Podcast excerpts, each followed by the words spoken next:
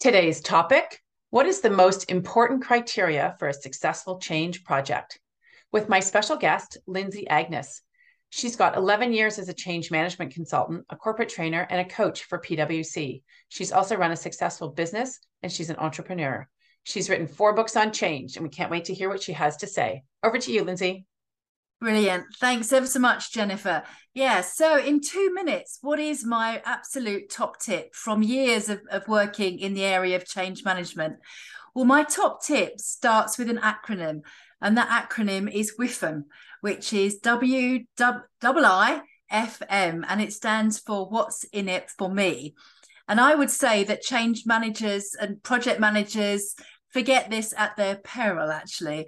And one of the things that I've learned is that uh, often with change projects, the focus of the benefits tends to be around, you know, what's happening for customers, what's happening for shareholders, what's happening for senior managers. And often that engagement piece with people at the lower end of the organization is, is missed or it's forgotten. And so all the focus is on the benefits for other people.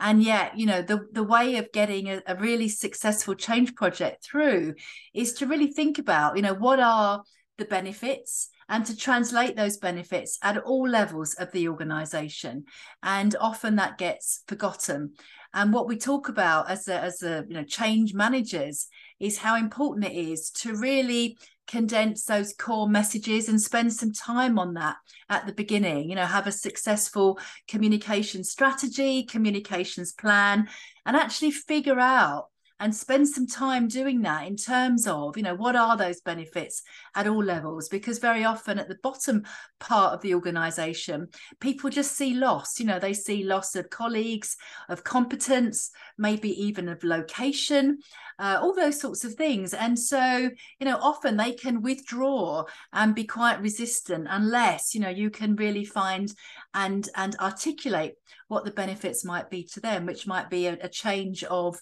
let's face it a process improvement. It might be they might learn some new skills whatever it might be and then to test out those benefits with those individuals and get two-way feedback because it's also really important to understand how those benefits are landing with those individuals and to and to appoint some change champions who can take those WIFM messages out into the organization online by the coffee machine the water cooler whatever it might be and really start to get that engagement flowing. So that's my top tip for today jennifer